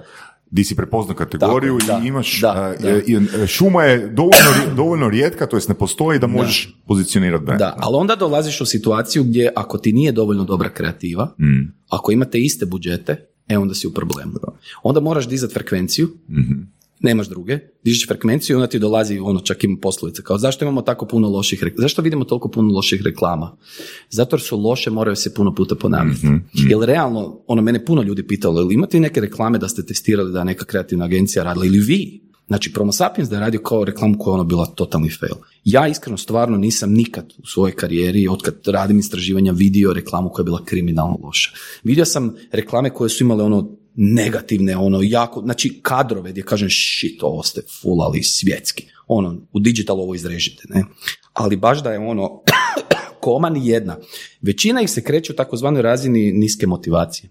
A, većina reklama se kreće u razini niske motivacije. Znači- Ona kao- Možeš to objasniti? A, da, imaš znači, kad se mjeri podsvjesna motivacija, imaš cijelu skalu. Znači, e, mi smo ju napravili na temelju ono tisuća tisuća istraživanja i nečega što se zove weighted composite score. Znači ti doslovno ljudima pokažeš stvari koje su univerzalno, univerzalno priznate kao izrazito odbojne, izrazito e, pozitivne i indiferentnost. I onda radiš skalu gdje ti je izrazito negativna motivacija, negativna motivacija, niska negativna motivacija, indiferentnost, e, niska pozitivna, pozitivna, vrlo visoka pozitivna. Većina reklama u Hrvatskoj, a i u svijetu, jer sam pričao s kolegama pa smo uspoređivali podatke, ti se kreće niska motivacija, pozitivna. Znači, napravio si dobru reklamu Dobro. ili si u niti smrdi, niti miriši varijanti. I onda oni meni pitaju, ok, ali evo, sad ćemo mi tebi platiti da nam to istestiraš, mi smo već gotovi. Napravili smo reklamu, šta ćemo s njom? Zašto bi sad testirati, ti ćeš nam reći, pa ovo je shit. Preko tome je što, tad tek moraš testirati. Zato ću ti ja reći, e slušaj, ovi kadrovi su ti ludilo, od njih napravi Facebook statuse, ponavlja ih, radi TikTok na njima, sve, loti super, ovaj kadar ti totalno emociju prenosi. Ove režije nema ih puno pokazivati i s obzirom da ti je, ljudi su ti indiferentnoj zoni, digni frekvenciju. Zovi media buying agenciju, reci da ti zakupi više slotova, jer ljudi ti ovo neće skužiti. Vratimo se na telekome. Oni znaju imati ono, onaj božićne i neke, znači, o- o- emotivne reklame i to, ali u principu u dosta slučajeva su one više racionalno, ono, imam taj paket, uzmi mobitel, da, da, da, da. I ona ti u principu kaže, pa ovo je shit reklama, to niko neće kupiti. Kupit će zato jer trebaš. Kupit će zato jer trebaš. To znači da samo digni frekvenciju da te poznaje. Jer to ona fora kak je onaj James Vicari kad je rekao 50-ih da je on pušta svaku 13. sličicu eat popcorn, pa su ljudi ono jeli i on je sam priznao da je to laž, i uopće to, ali pazi, čak i poslije bilo istraživanje i par ljudi pričali, možeš ti puštat koliko god hoćeš sličica, a ako ja ne volim kokice, stari moj ti mene nećeš promijeniti. da. Znači, meni možeš ti sad, uh, mogu si svaku treću riječ reći špek fileki. I poslije ako odemo na ručak, neću ti naručiti špek fileke, to nije nešto što moj mozak uopće može procesirati, kamoli moj želudac. Znači, tu smo nekakve, dali smo magična svojstva marketingu koja uopće ne postoje. Ali ono, na kraju se svodi na vrlo praktično, i kako si rekao, common sense. Znači, reklama ti nije najsjajnija, kreativa ti nije baš pogođena. Nije propalo sve, ali nemoj biti glup da se ideš fajtat s nekim koji ima isti budžet ko ti, koji ima isti da. brand equity ko ti, a ima bolju kreativu. Izgubit ćeš. Mi smo recimo, imamo software koji mjeri u principu e, podsvjesnu percepciju, znači te asocijativnu mrežu. Ne? I recimo imamo klijenta koji mjeri ono svaki mjesec na istom uzorku od 200 ljudi mjeri e, riječ inovativnost za sebe i dva konkurenta. Svaki mjesec. Zašto? Zato jer ti u principu kad mjeriš takvu stvar, ti možeš vidjeti kad je sentiment počeo biti negativan. I to ćeš znati prije pada market share Zašto? Moja žena se neće danas razviti od mene, jer možda nisam smeće iznio. Sutra je zaboravim čestitati godišnjicu, ni tad se neće. Ali da smo mjerili, vidjeli bi kako ona sve negativnije i negativnije mišljenje ima o meni. Ja bi mogao na vrijeme reći, šit, ajde, daj bar danas onda je kupi ružu da malo vratimo to. I šta se dogodilo kod ovog klijenta? Znači svaki mjesec istih 200 ispitanika dobiva online podsvjesnu anketu u kojoj znači se mjeri asocijacija na inovativnost za njih i dva konkurenta. I ja ću sad banalizirati skalu. Ajmo reći da je skala od minus 10 do plus 10. Minus 10 je ekstremno negativna asocijacija za tvoj brand i, i, i reći inovativnost, plus 10 je ekstremno visoka za, uh, za inovativnost i tvoj brand. I sad znači taj brand u principu tek pokušava izgraditi svoju uh, percepciju, mi smo inovativna kompanija. I mi krenemo, izmjerimo i oni su na plus 2 konkurencija na minus 3, druga konkurencija dole na minus 6, zaboravi ih. Ne? I sad dođe vrijeme kampanje. Oni pokrenu kampanju, konkurencija pokrene kampanju. I mi pitamo, znate možda koliko konkurencija ima u budžetu? Ono, ne? Kaže, oni ti lupa isto koji mi. Veli, on, imamo čovjeka koji je tamo radio pa je došao tu pa zna, ne? O, znaš kako to ide. I, ovaj, I završi kampanja, mi idemo ponovo mjeriti. I izmjerimo, znači, inovativnost je skočila sa plus 2 na plus 3. Wow, ono, good job čovječe, ono, napravite dobru kampanju. Ali, konkurencija sa minus 3 skočila na plus 1,5. Opa. Ti to ne možeš znati kroz klasično istraživanje. Što su napravili? Povećali frekvenciju ili ne, oni, kasnije ta analiza, tu smo analizu pustili njima, nismo bili plaćeni za to. Mi smo im samo trebali reći kakva je asocijativna mreža. Mi smo rekli, vi ste napravili dobar posao, ali konkurencija je napravila bolje. Sad gledajte, je li njihova kreativa bila bolja? Pogledajte koje su kanale zakupili. Znaš, možda su oni bili na billboardima, oni su bili na digital. Kaže, shit, pa to mi je kombo koji nisam uzeo u obzir. Treba mi digital plus billboardi. Mi smo imali samo digital, oni su imali digital plus billboard i napravili su bolji posao. Evo čisto onak uh, mišljenje, mišljenje mhm. znam da nećeš uh, ono, reći nešto za što nemaš podatke, ali uh ajmo reći ovako, da imaš milion, milion uh, mhm. budžet nečega, nije bitno. kako bi rasporedio recimo offline i online? Offline i online, da. zavisi koji je proizvod. Ok, ajmo uzet, ajmo uzet šampon. Šampon, mm. znači roba široke potrošnje, vrlo agresivno, ovako, zavisi, e, a viš, to ti isto sad, nema univerzalnog odgovora. Prvo, mora bi provjeriti kako sam pozicioniran u dućanima. mm Ako sam loše pozicioniran, moguće da bi 50% stavi na trade marketing. Mm-hmm. Kog ćeš vraga raditi marketing, dođe ovaj pogleda policu, nema me. Mm-hmm. Znaš, tako, ne postoji univerzalni odgovor. Okay. Možda bi rekao... Ajmo dalje. Ajmo da, ovako. 50 na... E, da, da. 50, 50 na online. Na trade. Na trade bi dao, na trade bi možda dao 50. Moram se pozicionirati, ne? Mm-hmm. Kužiš. E onda kužiš, zavisi koji volumen tražiš od mene da prodam. Ok, ok, Ako sam u banani, rekao bi... Čisto onako, okvirno, okvirno mi A ne, gle, ja kad vidim da je frka, kad su mi ciljevi ono brutalno visoki, mm. ja kažem, gle, fuck it, ono, Evo. idemo digital. Ne, jer pazi, mi smo imali klijenta u FMCG-u, znači jedan lanac, ne preveliki lanac dućana, koji dođe i kaže, gle, mi ne vjerujemo u Facebook, uopće, ali svi ga imaju moramo ga imati mi. Mm-hmm. Ajde vidite šta možete napraviti. Mi kažemo, ok, gledaj, ajmo mi prvo vidjeti uopće, onaj, je li to percera negdje kod vas uopće, ne? I mi napravimo oglas, ne mogu reći točno kopiju oglasa, ali ću improvizirati. Napravimo oglas na kojem doslovno piše, ako vidite ovaj oglas, dođite u našu poslovnicu na adresi Remetinečka 7 u razdoblju od tog i tog datuma do tog i tog, kupite što god želite i ako na blagajni kad dođete plaćat kažete dobar dan, ja sam vaš susjed, dobit ćete 10% popusta na sve što ste kupili. 14 dana ide kampanja, ciljamo 2000 ljudi, geotargeting samo oko dućana. U četir, manje od 14 dana 220 ljudi uđe s tom rečenicom u dućan. Pazi, to je, to je behavioralni dizajn. Znači, probaj se staviti u poziciju osobe koja je vidjela taj oglas. Prvo, je to fake? Prvo moraš, ono je to fake. Drugo, moraš se ustati, obući, otići do tog dućana, potrošiti vlastite pare i onda dolazi najgori dio, možda se osramotiš kad kažeš ja sam vaš susjed i kažeš pa, pa, svi su ono, ne? Znači 220 ljudi je bilo hrabrosti, imalo hrabrosti to napraviti. I onda smo krenuli, baš smo išli ovaj, u pravu kampanju, 512% smo samo prehranu digli, prodaju, šest mjeseci. Šest mjeseci traje eksperiment. Mm. 512% je bila prehrana, baby program je bio, mislim, 130, 150 je bio ono, e, za kućanstvo, ovi Charlie i te stvari. Ono, brutalni podaci. Samo Facebook. Ništa drugo nije bilo aktivno, nije bilo nikakvog marketinškog eha, prije se dogodilo nešto, znači, okay. kuži. Ali, ja, ali to nije, ja nikad ne dajem to argument kao, aha, vidite, idite na Facebook. Ne, nego, nemaš para. Ti možeš imati četiri puta, četiri prikazivanja na TV-u za te pare ili 12 mjeseci gruvat po digital. Budi always on onda, prijatelju moj. Ja da imam viška budžeta, ja bi sigurno bio na TB-u. Sto posto. Znači ono, meni je najgore ta isključivost, recimo to mi se nije svidjelo i u komentarima, iako vidio sam, ti- to su neki ljudi koji stvarno su pametni u svom poslu, ovaj, ali ono kao konverzije, bilo je čak komentara, treba staviti QR kod. Jel iko vidio koliko sekundi Jel si ti prelaziš? itko, jel itko ikad uh, na džamo plakatu u Hrvatskoj sk- Je. skenirao Ne, ne, ali stavio je, stavio je, bili su Da, da, kodovi, da, i to. Ali mislim, di ćeš ti skenirat QR kod Ali, na ali džamo kužiš, to ti je zato jer, ne, Za aut- al- zato jer mi gledamo šta se nama sviđa u marketingu, ne gledamo je. kako ljudi reagiraju. Gledaš iz svoje mape onoga što ti radiš. Tako je. E, a to je, to je najveća greška. Jer ono, znaš, dođeš nekom isto kreativu i kaže, meni se sviđa. Ili ono, idemo na Instagram. Zašto idete na Instagram? Moja kćer je rekla da su svi njezini frendovi tamo. Ok, ali who gives a fuck? Ono, sad je nedavno bilo na TikToku, je izašao jedan hotel. Uzeli su poznatog TikTokera da im napravi video. Znači na TikToku. I Dobro. napravili su video koji se zove uh, iritantni recepcioner, tak nešto. Vrlo simpatičan video, ne? Vrlo simpatičan video. Znači ono, ovaj dolazi sve ti ono, s tobom, ti dođeš u sobu, on leži na... Meni je to sve super simpatično, ali ono što sam ja gledao, rekao, ok, ako se ovo plati tipa soma, dva soma kuna, fuck it, to je ok. Potroši si malo, proba si. Ali prvo, na hrvatskom je, na TikToku, znači ko u Hrvatskoj ide u taj hotel? To je hotel u centru grada. Ja znam kad moji klijenti, internacionalni klijenti dolaze u Zagreb, spavaju u tom hotelu ili u jednom drugom, da ne sad ne imenujem nikog. Znači to je prva stvar. Ko u Hrvatskoj će ići u taj hotel? Znači čak i da sam zlatna mladež, da idem na dnevni odmor, neću ići tamo, u centar grada.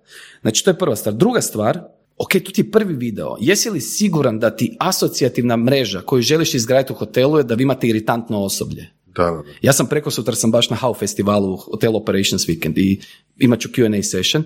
Možda će biti pitanje o TikToku, sigurno ću ovo spomenuti. Ne? Znaš, ono, meni je to bilo, rekao, super namjera, ja potpuno kužim, pozdravljam, dečko je kreativan, ono, radilo se to, ali promašimo toliko toga i onda pustimo na LinkedIn i onda 40 ljudi ti e, komentira, 400 lajka, kaže koji baz, ludilo, ovo, ono, meni je to zakon. Ali ljudi moji, gdje su brojke na kraju? Neko će to morat platiti. Ja sam isto za to da, da ono kreativa je užasno bitna, ne? Ali znamo zašto radiš kreativu u marketingu. To, evo, to je meni recimo, meni je uvijek to absurd, ono, ili ono, idemo, mi, mi dan danas razgovaramo s ljudima ono, o lajkovima, ok. Znači, Da, šta su imaš, lajkovi? imaš američko istraživanje koje je čak nezavisna agencija, radio je Facebook, platio je i nezavisno su radili, koje je pokazalo da korelacija između lajkanja i prodaje je ispod 1%.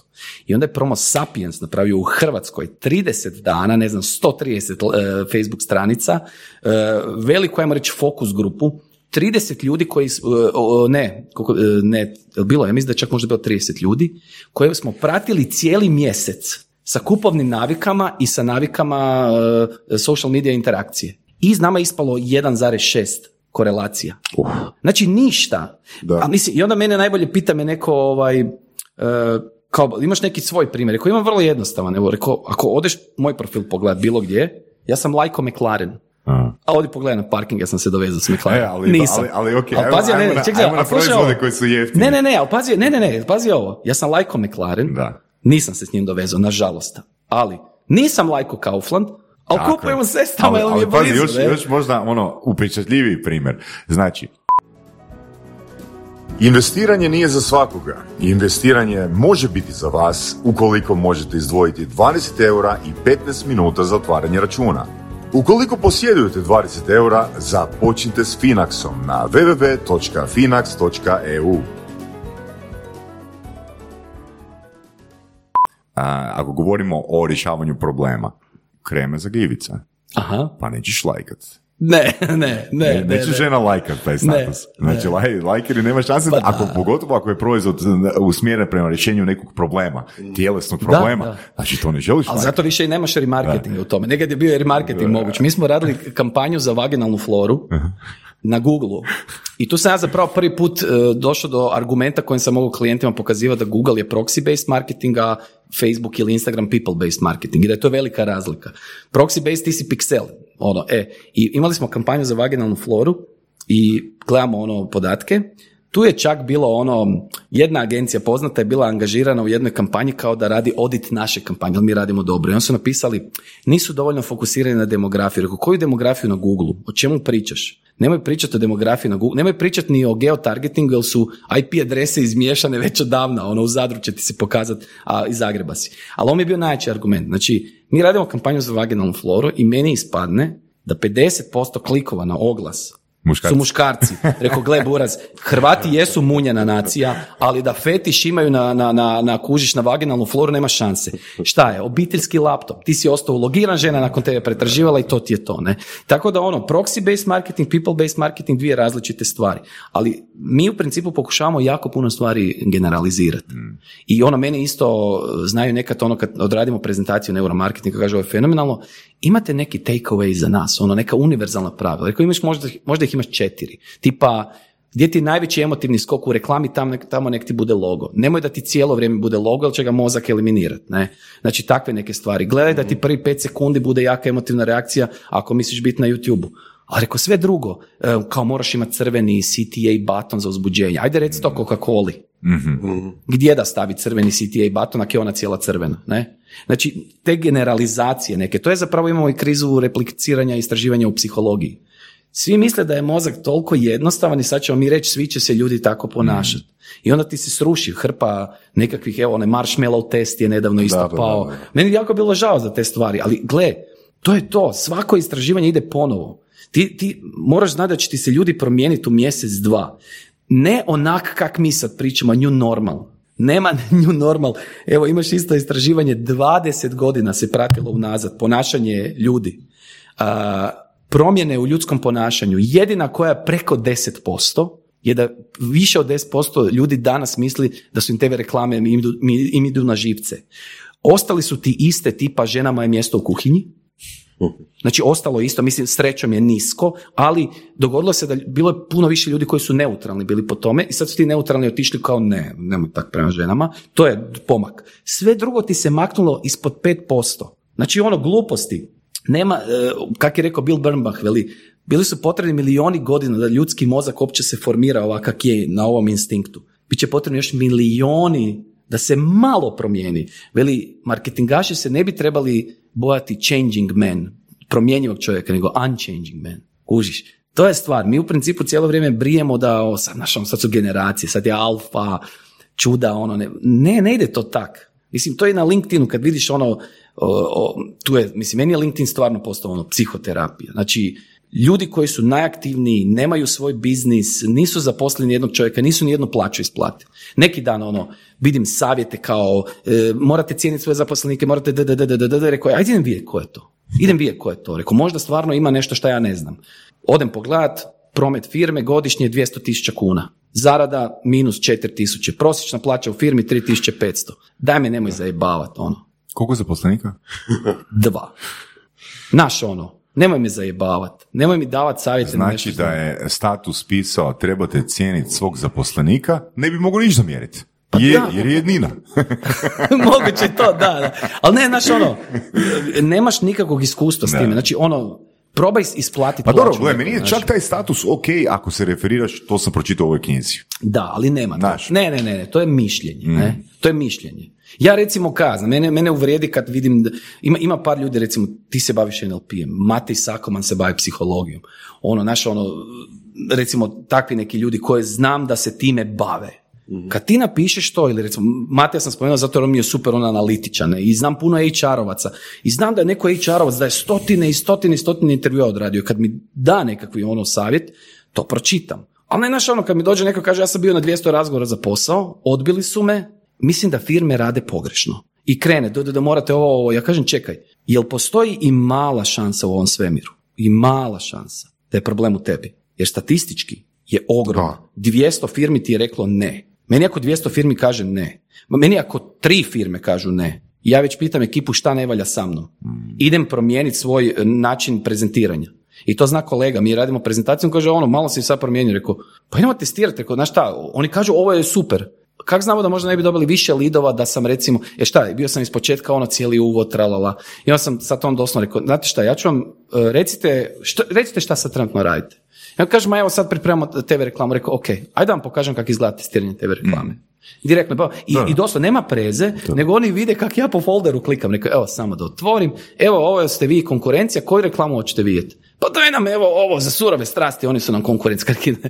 Ajde, evo vidite njih, evo tu smo izmjerili ovo, vidite ovo. Oni kažu da, ali šta ako je online? E, ne, gledajte, to ćemo sajt i Znači, doslovno imam brainstorming, ja, meni se više ne da hvalite me usta moja, znači, mi smo kompanija koja sedam godina radi na razvoju, da, da, da, evo ono, fuck off, naš ono, kužiš, čak sam recimo rekao i kolegici u Srbiji, ona je ono, htjela biti jako pristojna, kaže, evo ovaj, da vam predstavim, drago mi danas bit će kolega Dado, on je osnivač, ko, ajmo to izbaciti. Who gives a fuck, ko sam ja? Jel imaš nekakvi problem da mi možeš reći? Što je to? Recimo, evo, sad za konferenciju moderator mi šalje, jel imam par icebreaker pitanja?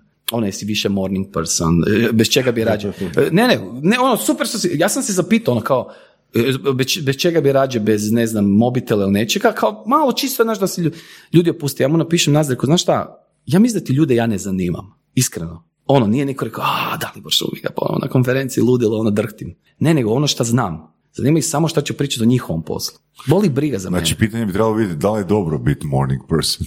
da, moguće, da, da, da. Da, da, da, da. Ima li neko istraživanje? Ono, da. Tako da, ovaj, mislim da tu, ono, naš, kad makneš taj fokus sa, sa, sa nekih stvari koje su totalno trivialne i nepotrebne, evo onda sastane, onda poziv ne traje 22 minute. Da, da, da, ali ne, ali mislim i ta, ta jasnoća poruke, mislim, znači, don't let me think, na? Aha. znači, ako ti nisi, ako tebi tvoja poruka nije 100% jasna, onda nemoj očekivati niti da bude drugome ta poruka jasna. Meni je super primjer sasnici.com iz razloga jer sasnici.com postoji već godinu i mjesec, dva dana. Ali tek kad je nastala poruka sasnici.com, e tek onda je doživjela bum da, ali to ti jasno. E, ne, znaš da inače ali... sam imao poziv. Ja sam bio među prvima. Nisi bio među prvima, bio si... da, ali, ali, već prvi. Ali znaš šta? Ja znaš šta? Nazvaj, čekaj, ti Buraz. Je, njemu Nazvaj, da. Vrlo ljubazan, znaš, ono sve lijepo ovaj, i baš ono ugodno, naš je priča, fino. Ja inače jako cijenim ljude koji rade call center, mislim da je to stvarno junački posao. Ja recimo ne bi mogao raditi, radio sam, ali ono, baš mi je stres donijelo. I, ovaj, i on sve lijepo i na kaže na kraju, i kako vam se to čini? I ja kažem, e, čini mi se kao da čitate skriptu. Kao, ne, ne na negativan način, nego kao znam, ono, imaš, imaš, e, imaš plan. I počne se smijeti, zezati, ja mu kažem, ono, pazi, mi smo ušli onda u chit ono, naravno, e, ono, ja kažem, ono, super, baš mi je drago i pozdravim i Sašu i ovaj, i rekao, znaš šta, znaš koji mi je najbolji call center koji, nikad poziv koji sam dobio? Znači, to je bilo brutalno. Zvala me neka firma koja se ovaj bavi ovim bonitetima neizvrsnosti, mi smo sad neki, a, da, ne, ne, svi su. Neki tarno, da, da, svi su, svi su sad. Jedno, znaš, ono, ovele, shit, sad su svi, a, ajmo još jedno ado. Ovaj, I uglavnom zove žena, ali brutalno, znači nazove, vrlo ugodan glas, dobar dan, gospodin Šumiga, Promo Sapiens, da, Ovaj, evo zovemo vas iz firme XYZ, htjela sam vas samo obavijestiti da ste dobili bonitet izvrsnosti i ako smijem biti toliko slobodna, da vas pitam, koja je tajna vašeg uspjeha? Opa. Ja rekao, slušaj, slušaj, rekao, ono, u sebi misli si, uh, ako u Hrvatskoj 80% menadžera su muškarci, kladim se da je 60% dobilo erekciju na ovu rečenicu. U tom tonalitetu. Da, ja kažem, rekao, ja kažem, svaka vam čast. Jesi kupio? Naravno da ne. ali ne, ali dobro, ja se bavim time, znaš, ali sam mi rekao, svaka vam čast. Ova rečenica je game changer. Rekao, ova rečenica game changer i mogu zamisliti. Ali ne danas. Nekod impotentnih, poput mene. Ne. Uglavnom, ono, meni je to bilo brutalno. Rekao, evo, to je, znači, ona je samo jednu rečenicu dodala koja je svičala odnosu na drugi call centar. Ne. I tu je ono... Ali evo ti još jedan primjer. Znači, uzet ćemo primjer jednog, čisto pričamo o komunikacijskim porukama, da ne ispadne da pričamo o, pozivima. dakle, jedna tvrtka, velika tvrtka koja se bavi prodajom preko telefona, između ostalog, imaju e-commerce i tako dalje, ali uglavnom, znači njima je metrika koliko dugo će te zadržati na telefonu. Aha.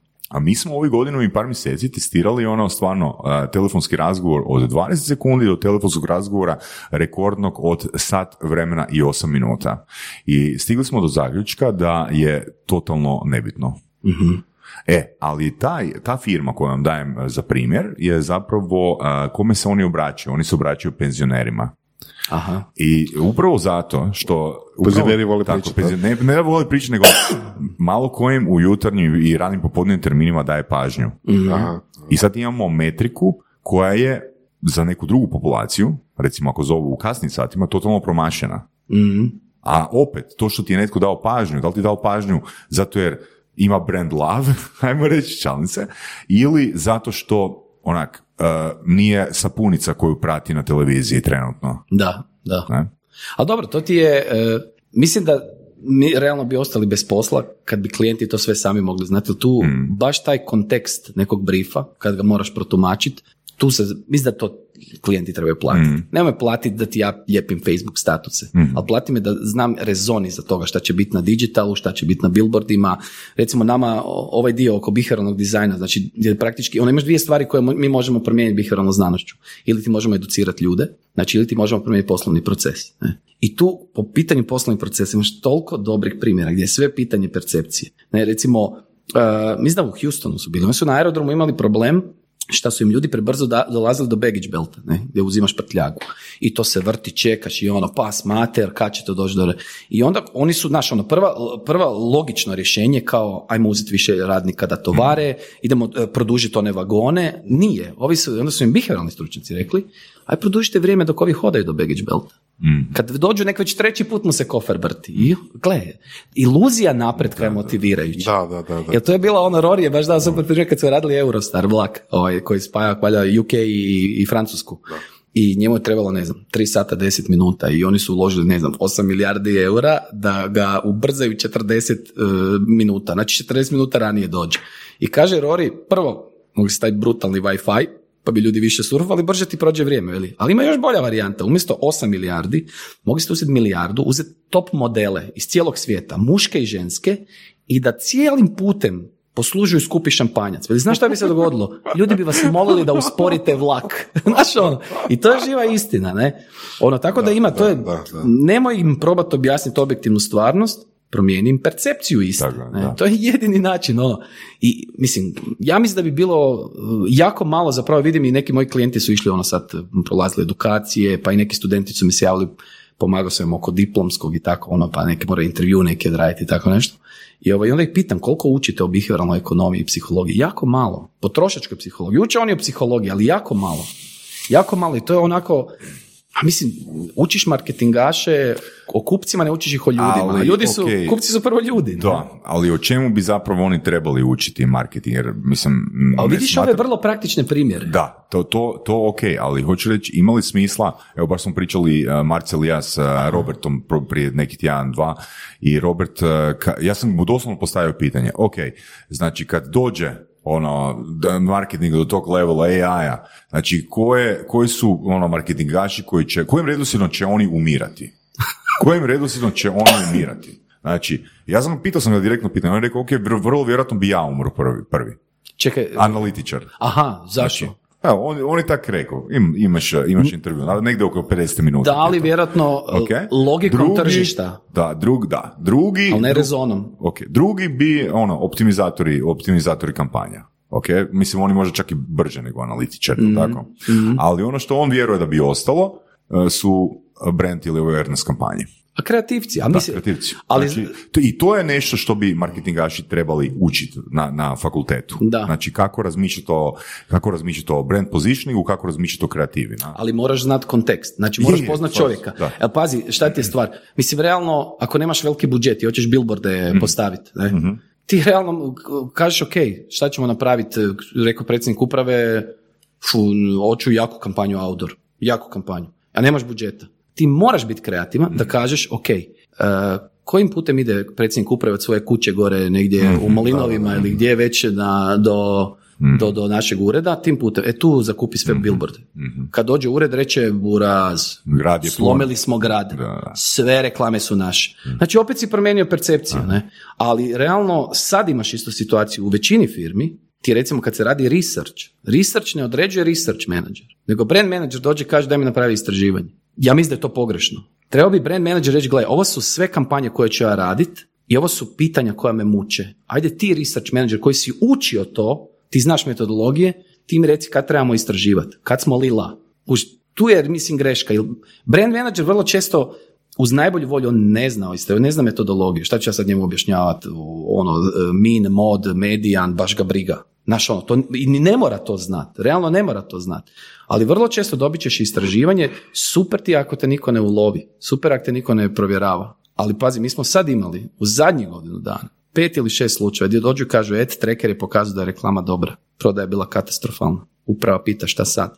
Radili smo testiranje, kaže, došli smo ljudima u dućanu, zaustavili ih prije nego kupuju, pokazali im brendove, rekli jeste vidjeli reklame, reklame, je vam se sviđa, da, da, da, koji od ovih brendova ćete kupiti? Ćete kupiti ovaj, oče, prate ih, uopće ne kupe taj brend. Znači, tu su spržene pare, pazi, tu su milioni sprženi na, na, e, sprženo na izradu reklame, onda ti je sprženo na media Kreativu. buying, na media, da, izrada reklame kreativa, media buying i onda si platio research da vidiš šta se događa.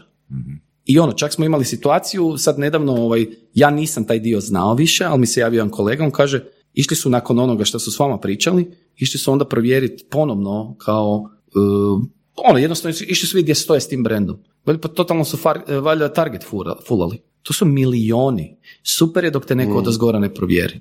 Ali po meni tu je bolje biti brand manager koji će ono reći, pa idemo testirati. Ja ću reći ono predsjedniku uprave, idemo testirati, hoćeš ići naprijed. Pa Miki, možda ću ti fulat s reklamom, ali sam probao, ne? Znaš, ono, mislim, ti bi trebao nagraditi takvog čovjeka koji je proaktivan, koji ide dalje, ne? I mislim, imaš, imaš milion istraživanja, u Hrvatskoj sam vidio istraživanja koja nemaju veze s vezom. Znači, semplovi, ono, doslovno imaš profesionalne ispitanike koji dolaze jer, onak, već su naviknuti, znaš. Profesionalni ispitanici. Da, da, da, znaš ono, recimo ti rješavaš anketu, već, da, ok, neću uvijek kliknut prvo, jer onda će skužit, tdd, kuž. Recimo, mi nemamo, mi, mi ne, nama ne možeš, u podsvjesnom anketiranju ne možeš, tvoja reakcija, kužiš, postoje obrazci, zna se koliko ti možeš brzo reagirati na koji način. Ne? Osim toga, ništa te ne pitamo. Ne? Mi recimo imamo upitnik u kojem se mjeri e, kakva je tvoja percepcija brenda i koliko si siguran u to. I imaš dvije vrste pitanja. U jednom trenutku te pitam ono šta ti misliš o surovim strastima. Ajmo reći da te pitam, ne pitam te, ne. Nego ti vidiš neki brend i vidiš izjavnu rečenicu, ne. I on ti mjeri mi brzinu reakcije. Ali to su isto, znam da su počeli kopirati. Znači, to je, mi imamo, to je zaštićeno inače, znači naš taj, ta metodologija. Počeli su kopirati neki manji ovi researcheri govore da imaju implicitno testiranje. Štopericu što si stisnuo, to nije implicitno testiranje. Postoje točno znači granice u kojima se nešto računa da je e, supralimin, e, supraliminalno, znači periliminalno u sredini i subliminalno. Ne? Znači nije to samo tako. E, ali mi imamo jedan dio u kojem ti e, kažemo, ok, Saša, sad nećeš odgovarati u svoje ime, odgovaraš u ime svih drugih ljudi oko sebe. To se zove Solomonov paradoks u pira- psihologiji. Ljudi su puno objektivniji kad nisu dio priče. Ne?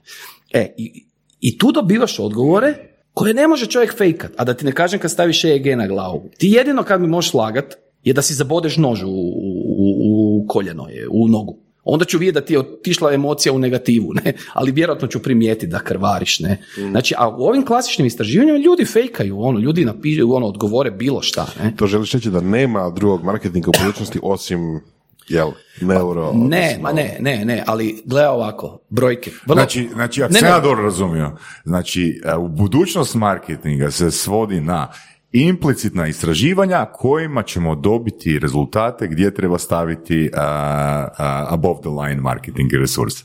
Pa da, ima, ima, malo je šira priča, ali pazi, ima- imaš jako puno, testiraš, mi smo recimo imali za klijenta kojem smo testirali koliko, koliki postotak arome limuna će staviti u svoj proizvod da bi dobio, znači, smirujući efekt. Ne? I to ne možeš ti mjeriti drugačije nego... Da, ok, to je jasno, to je nešto se tiče Evo, šta sam htio reći, da, znači vezano Ali- za istraživanje, znači brojke, šta brojke pokazuju? Preciznost klasičnog istraživanja ti je između 30 do 75%. Znači možeš stvarno imati 75% precizno, a možeš imati 30. Neuromarketinška 80 do 99. Mhm. Ok, fair enough. Da. Uh, I to je to, razumijem. Ok. Da. Um, ja za sad se ostajem uh, igrat sa uh, billboardima. Ali ja nisam ni rekao da si ti promašio s tim. Ne, ne, nego sam hoću reći ono, ne znači, kad, ne, kad, kad, to skaliramo fino, pa će ići uh, billboardi, bigboardi u Beograd, Ljubljanu, Sarajevo, ako dođe do toga, e, onda ćemo ono, na tim većim budžetima vidjeti da li... Ili A? uzmeš eye tracking naočale, staviš 30 ljudi u auto E. i vidi, nemoj, ne moraš na LinkedInu pitat e, ljude koji su subjektivni gdje su vidjeli reklamu, nego će ti stvarno pokazati ko je vidio. Da, da. I niko nema skrivenu Da, agendu. Pa koji je ishod pitanja? LinkedInu? A, Rich. Rich. Engagement. Da, Ok. da. E, Dado, hvala ti puno na još jednom ovoga e, impresivnom, vrlo informativnom i primjerima e, potkrepljenom e, razgovoru. Hvala vama na pozivu, dečki. Apsolutno. Hvala. Slušali ste podcast Surove strasti, broj jedan audio podcast u regiji. Ako vam se sviđa, lajkajte. Ako se slažete sa gostom, komentirajte ili ako se ne slažete, pogledajte našu ponudu obrazovnog sadržaja na academy.surovestrasti.com. Komentirajte, lajkajte i nada sve šerajte tako da i drugi ljudi mogu saznati za surove strasti. Čujemo se i do slušanja.